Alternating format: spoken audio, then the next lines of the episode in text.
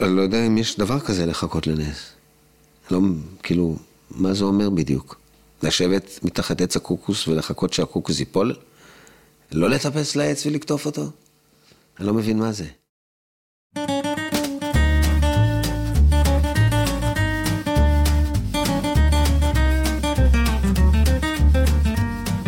ניסים גדולים וקטנים, רגעים של התפעמות וכל מה שקשה להאמין.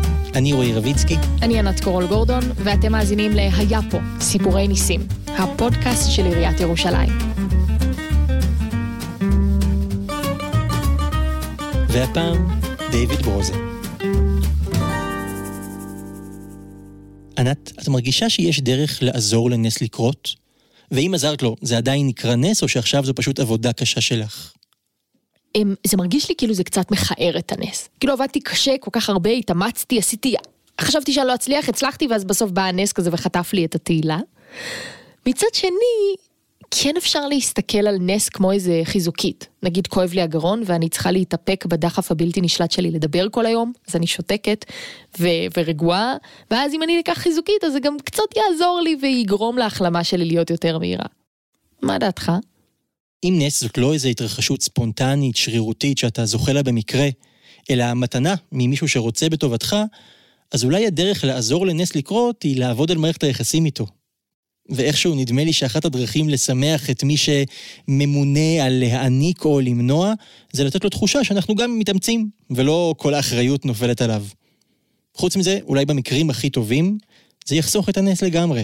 ואלוהים יוכל להסתפק באישור או בלענות אמן אחרי מה שאנחנו עושים.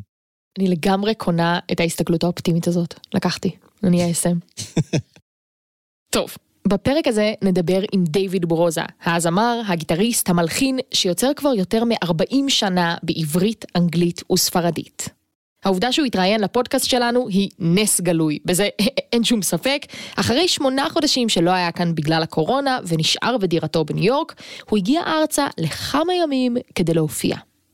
רבע שעה אחרי שהוא ירד מהוון, ורגע לפני שהוא טס חזרה לארצות הברית, כבר הגענו אליו הביתה. פגשנו אותו ואת 20 הגיטרות שמפוזרות בסלון, כולל אחת שהוא שכח לגמרי שיש לו, ומצא אותה בנס ממש כשהגענו לשם.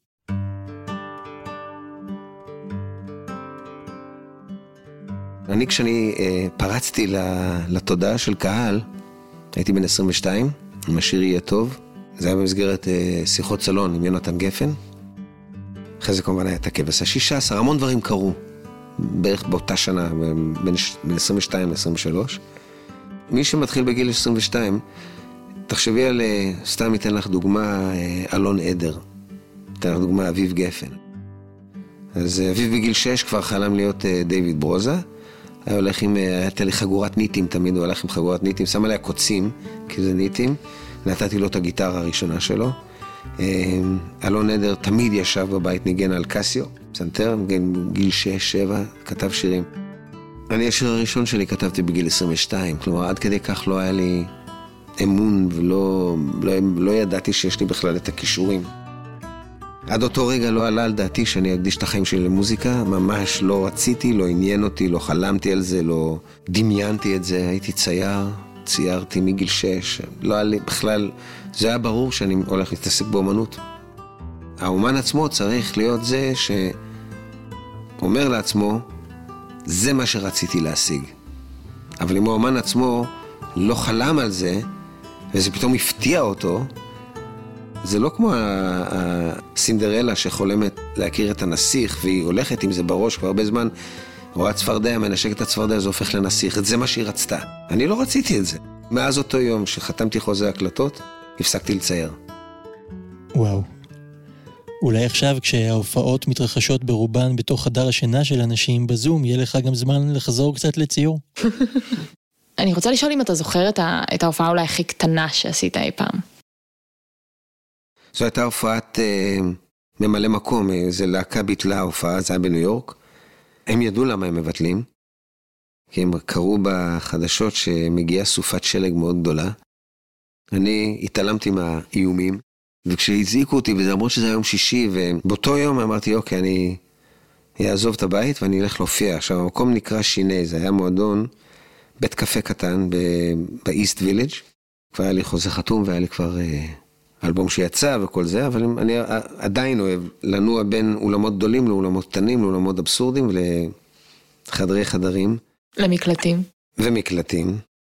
וזומים אה, אנונימיים היום, אז אה, יצאתי לדרך.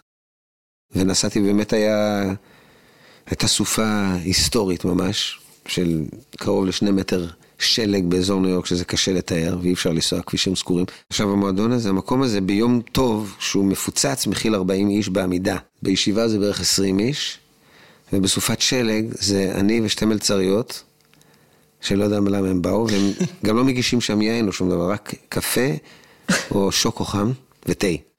ואחרי זה מעבירים את הכובע גם, זה לא משלמים לך, אתה מעביר כובע. בעצם באחת מהפעמים שאני העברתי כובע, נכנס איזה הומלס אחד, בדיוק כשהכובע הגיע לדלת, לקח את הכסף וברח. עם הכובע. היה טיפוס. אף אחד לא רדף אחריו, כי זה לא... אם מישהו באמת צריך לשדוד אותך, אז תן לו. מבחינתי הייתי חייב להופיע בין השעה ככה וככה, לא יודע, שמונה, תשע. את שלי עשיתי, לא היה לפניי אף אומן, לא היה אחריי אף אומן. בן אדם אחד נכנס, תוך כדי הסופה, ואני כבר ישבתי, התחלתי להופיע. ואותו בן אדם, שהזמין שוקו, אני לא יודע מה הוא שתה שם, כאילו הוא לא הרים את העיניים מהספל, כמעט כל ההופעה, ולקראת הסוף הוא הרים, הוא, הוא פשוט ספג את כל האנרגיה, ואחרי זה, הוא ניגש אליי והוא אמר, תקשיב, אה, אני לא יודע מי אתה, לא יודע מה אתה.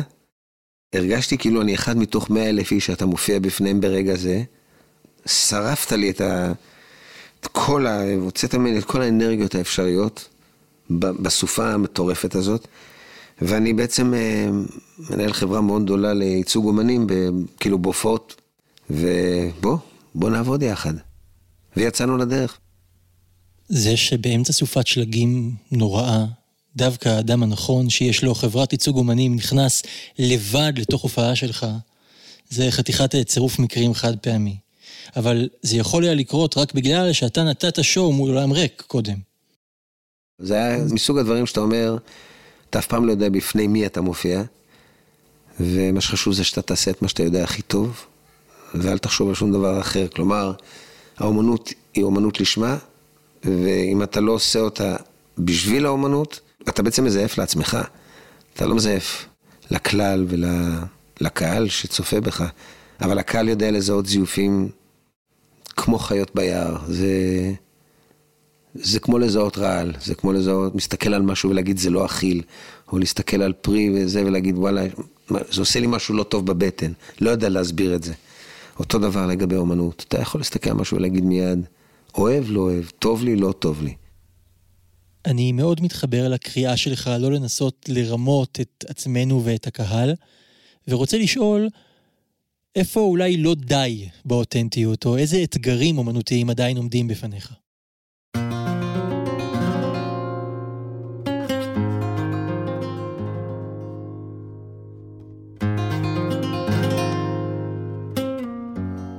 בשלוש שנים האחרונות קיבלתי אתגר, לפני שלוש שנים צלצל אליי מנכ"ל חברה מאוד אה, נחשבת, לא גדולה, בארצות הברית של אה, תקליטים. הוא עוקב אחרי הקריירה שלי כבר 40 שנה, הוא אמריקאי, ואמר לי שחסר לו אלבום אחד באוסף, אלבומים שלו. אז שמחתי לשמוע שחסר לו, אולי אני יכול לעזור לו, כאילו, אם אין לך, אני יכול אולי להשיג את זה. אז הוא אמר, לא, לא, לא, זה אלבום שעוד לא הקלטת. אמרתי, וואלה, מה זה כבר יכול להיות? אני רוצה אלבום אינסטרומנטלי שלך. אמר לי, אוקיי.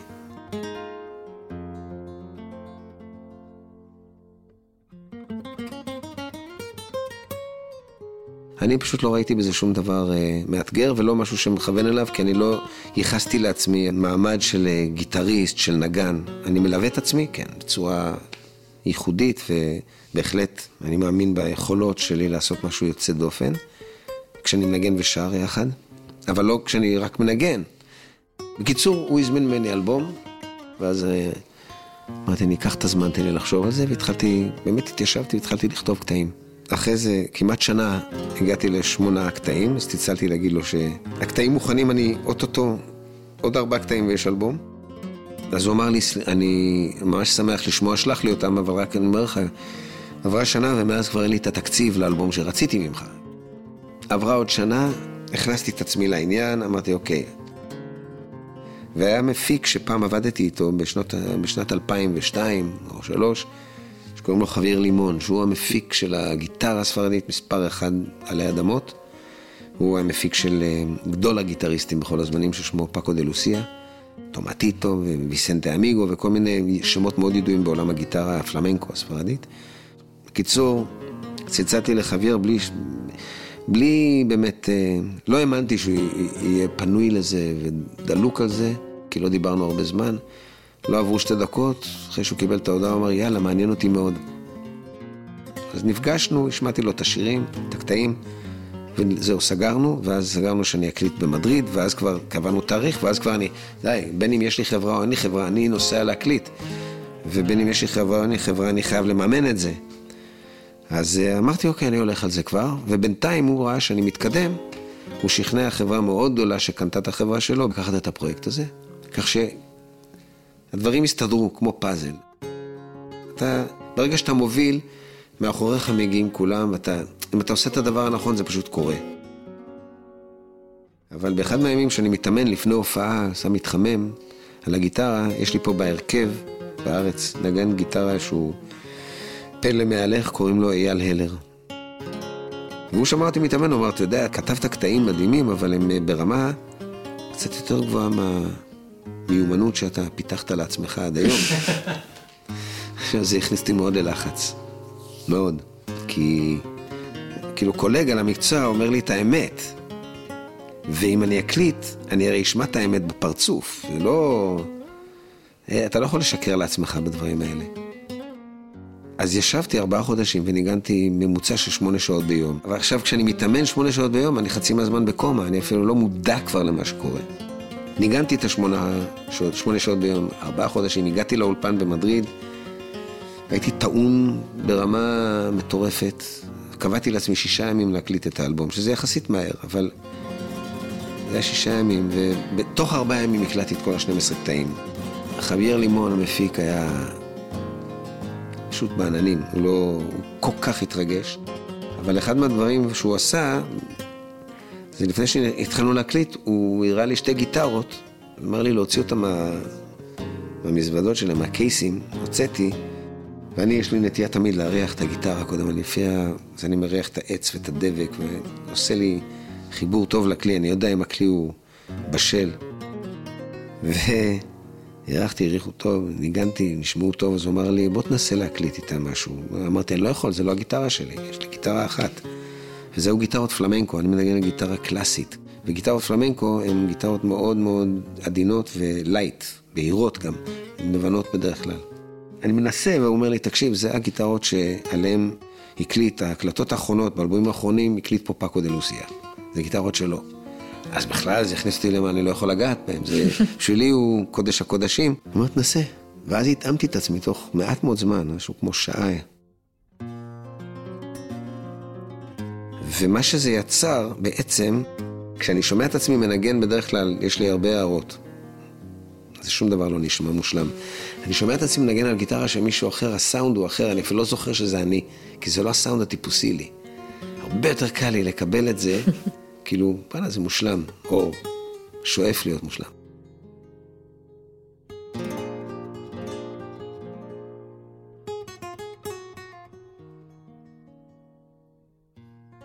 היה לך בצעירותך פרק זמן שהיית צריך לעבוד קשה כדי לחזור לגיטרה.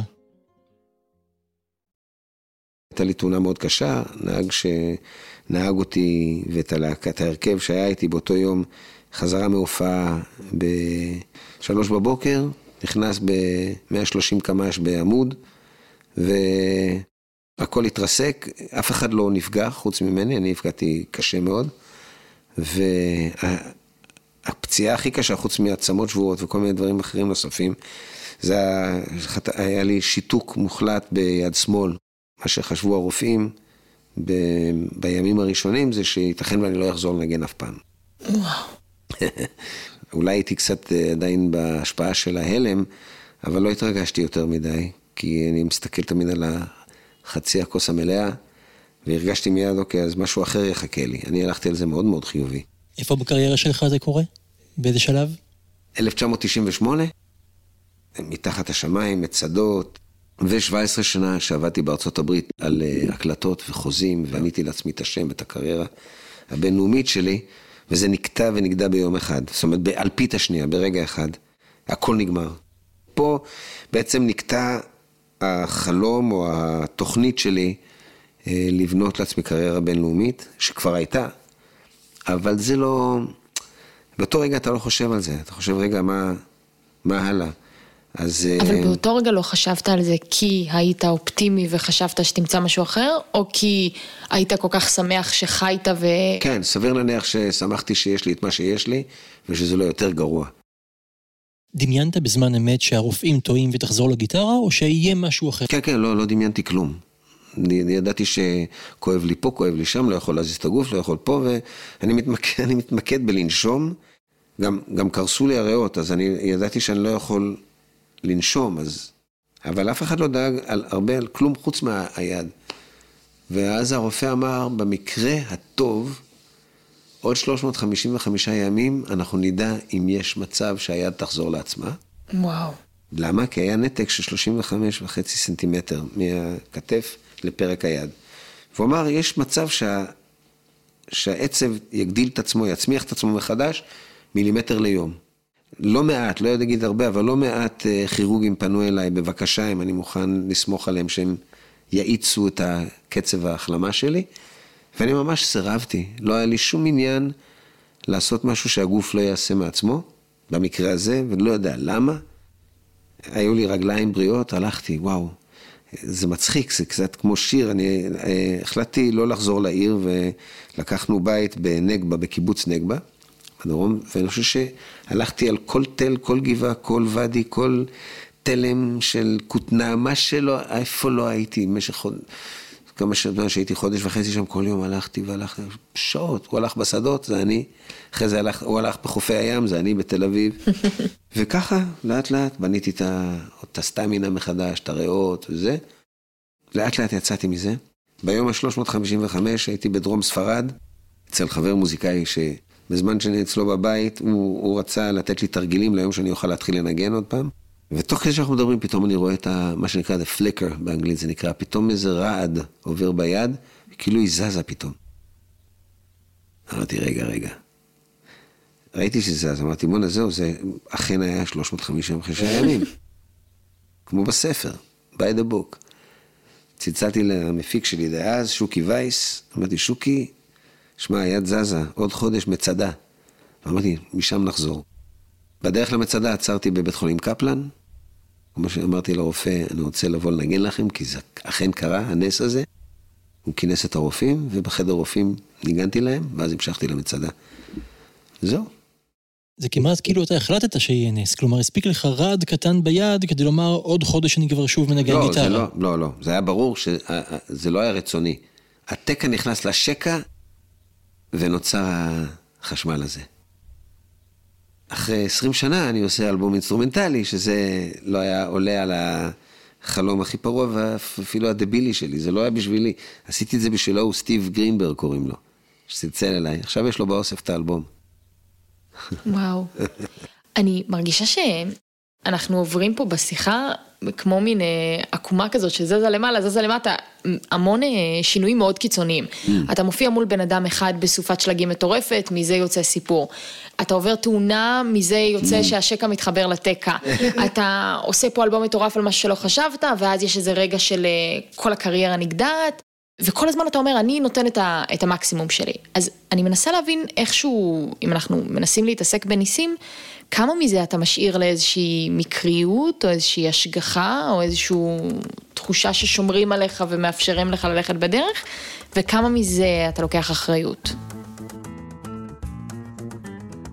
יש... אה, אני חושב שיש מערך שלם סביבנו. אנחנו לא מודעים לו כל הזמן, אנחנו יודעים שהוא קיים. ואנחנו לא יודעים איך להגדיר אותו. כלומר, כל דבר שאתה עושה, אם אתה מודע לזה, תן למקריות לקרות, אתה כבר מוכן לקבל את, ה... את הגורל הזה שכביכול בא בדרכך, ואתה יכול להצליח או לטעות, אתה יכול לקחת ימינה במקום שמאלה, אבל לא לפני שעשית מה שנקרא התבוננות פנימית והבנה פנימית, שתוביל אותך להצליח בצעדים הבאים שלך. וזו זו איפה שאני מחבר את, ה, את הבלתי נודע לנודע, לבלתי מודע למודע. וזה בעצם מה שמנחה אותי, אני חושב, באופן כללי. יצא לך לחכות לאיזה נס ולקוות לו ושהוא לא יגיע? אני לא חושב. לא... אני לא יודע אם יש דבר כזה לחכות לנס. לא, כאילו, מה זה אומר בדיוק? לשבת מתחת עץ הקוקוס ולחכות שהקוקוס ייפול? לא לטפס לעץ ולקטוף אותו? אני לא מבין מה זה.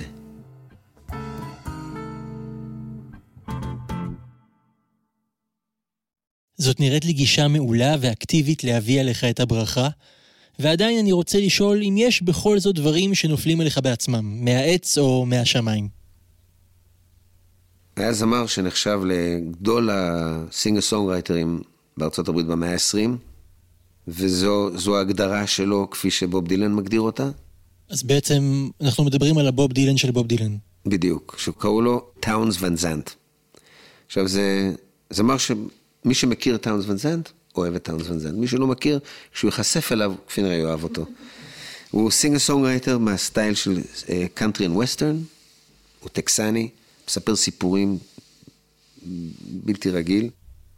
אצלי הסיפור איתו התחיל באיזה גבעה באדמונטון, שזה במר, ככה מרכז מערב קנדה, אני עומד על גבעה ושר באיזה פסטיבל, 1994, עומד מולי מתחת לגבעה איזה בן אדם יחסית מבוגר, וקורא, היי בובלה! אמר לי, you come from Israel? אמרתי, כן. My name is David Amram. אני מאוד, אני לא יודע מי זה דיוויד אמרם. יש לי מישהו שאני חייב להכיר לך. אז אמרתי, אוקיי, מי זה אומר? His name is Towns, Towns Van Zandt. You heard of him? אמרתי, no. You want to meet him? I said, yes. וככה הוא קבע לי פגישה איתו, שתהיה מעין הופעה בהיוסטון, טקסס. עברו כמה חודשים וההופעה קורית, וזו ההופעה, אה, מה שנקרא Writers in the Round. זה נפגשים ארבעה כותבים, כל אחד שר שיר בתורו, מספר קצת סיפור, קהל יושב ומקשיב. הוא עושה את, ה, את הדבר הזה על מנת שאני אכיר את טאונס וטאונס יכיר אותי. אז הוא לקח בחורה בשם לינדה לואו, שהיא, היה לה גישה לתיאטרון Main Street Theater בהיוסטון, טקסס, והיא ארגנה את זה, ודייוויד אמרם טס. עכשיו, דייוויד אמרם, שנבין מי זה, הוא מוזיקאי, קומפוזיטור, מנצח, הוא המנצח הראשון שניצח על, אה, על West Side Story, סיפור הפרברים. אה, הוא ניגן עם דזי גילספי ומיילס דייוויס וטלוניוס מנק וכל גדולי הג'אז. הוא לימד את, אה, תכלס את בוב דילן song structure, איך לכתוב. והוא המציא מה שנקרא The Beat Generation. הוא המציא את המושג הזה בכלל, עם ג'ק קרואק. עכשיו, אני לא יודע מי זה דיוויד אמרם, אני רק בובלה, טאונס ון זנט, אני מכיר לך אותו. ישבנו במעגל הזה, וכל אחד שר שיר, וטאונס פתח ושר שיר. הוא לא יודע עליי כלום, אני כבר יודע עליו קצת. ואז אני שר שיר, ואז אני בוחר לשיר, כמובן, איזה בלוז בעברית, דניאלה. והוא, כשאני מסיים, הוא כזה אף אומר, מה זה היה? אני אומר לו, זה שיר שלי, אני ישראלי, שר בעברית. הוא אומר, וואו, כאילו, לא שמעתי את השפה הזאת בחיים שלי. אוקיי, עברנו לדייוויד אמרם, לינדה לואו, טאונס, מספר סיפורים, שר שיר, אני מספר סיפור, ואז אני שר אה, שיר בספרדית. עוד פעם קופץ, הוא אומר, כאילו, מה עשית לי עכשיו? אני אומר, לקחתי איזה שיר של לורקה, מולחן, זה. ממשיכים, ובינתיים הקהל כבר נופל מצחוק, כי הם קולטים שיש פה איזה סיפור שדייוויד ארמן אה, בישל להם. זה היה דבר מדהים. ההופעה הייתה קרוב לארבע שעות. בינתיים לינדה לואו ודייוויד ארמן הניחו את הכלים, ישבו ופשוט, זה היה דו-קרב בינינו. ובאיזשהו שלב, טאונס פשוט רושם על פתק מספר טלפון, תקשיב, אני גם כותב שירה, צלצל לי. עברה עוד שנה, נפגשנו שוב, לא קרה כלום בינינו, לא, לא צלצלתי. נפגשנו בטקסס עוד פעם באיזה פסטיבל, ישבנו על אותה במה, ניגענו, הוא ואני, זה היה ממש מקסים וכיף. וזאת הייתה הפעם האחרונה שראיתי אותו. זה היה יום הראשון בינואר 1997, אנחנו נפגשנו ב-94, ואני מקבל טלפון מלינדה לואו. ולינדה לואו אומרת לי, תקשיב, יש לי חדשות לא טובות, טאונס מת. ממנת יתר. אבל היא אומרת, אבל לפני שבועיים הוא דיבר איתי עליך, ויש שיר אחד שהוא כתב שהוא התעקש שיגיע אליך, שאתה חייב לשיר. וחוץ מזה הוא אמר שיש לו שירים שהוא לא פרסם אף פעם, שם אותם באיזה קופסת נעליים, והוא מאוד היה שמח אם תקרא אותם, תלחין אותם. חשבתי שזה הזוי, לא, לא נראה לי הגיוני. למה? כי כמעט לא הכרתם? או... לא הכרנו כמעט. ומאותו לילה הוא נורא התרשם, הוא היה לו חשוב, הוא נתן לי את המספר טלפון שלו. עכשיו, הוא עובד עם דילן, והוא עובד עם ווילי נלסון, הוא עובד עם אמילו האריס, הוא עובד עם הרולינג סטונס, הוא עובד עם כל העולם ואח שלו. לא הבנתי. זה היה גדול עליי קצת. והיו לו כמה נשים בחייו. המוות עצמו הוא פגש בבית של אחת מגרושותיו, שבזכות זה שהוא מת במיטה שלה, היא לקחה, לקחה בעלות על כל ה estate שלו, הירושה שלו. ועברו שמונה שנים, והגעתי להיוסטון, טקסס לאיזו הופעה, ונזכרתי בהופעה עם טאונס, ואמרתי, נרים לטלפון.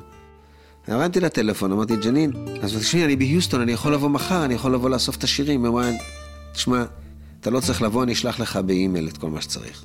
קיבלתי את זה פה בתל אביב. והתחלתי לעבוד על ההלחנה של השירים, זה לא היה הרבה, זה היה 25 שירים. שהיא שחררה, אני לא יודע מה היה עוד. אז קיבלת את המילים, אבל את קופסת הנעליים היא שמרה. לימים היא אמרה שאף פעם לא הייתה קופסת נעליים, אני לא מאמין לה. וככה יצאנו לדרך.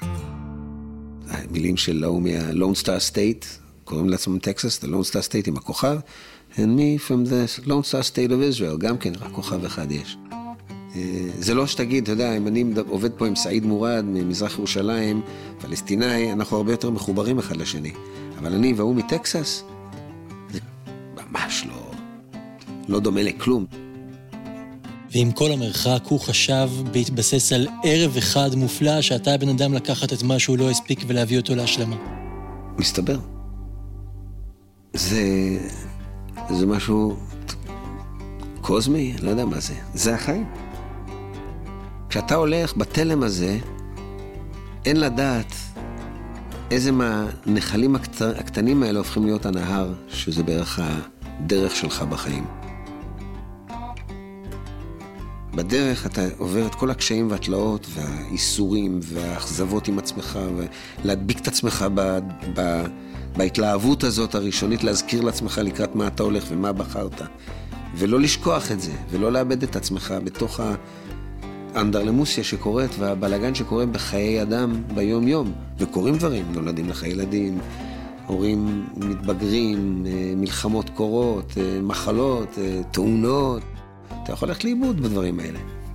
צריך תמיד לדעת איך לחזור. זה יכול לקחת חיים שלמים של אדם להגיע לדבר הזה.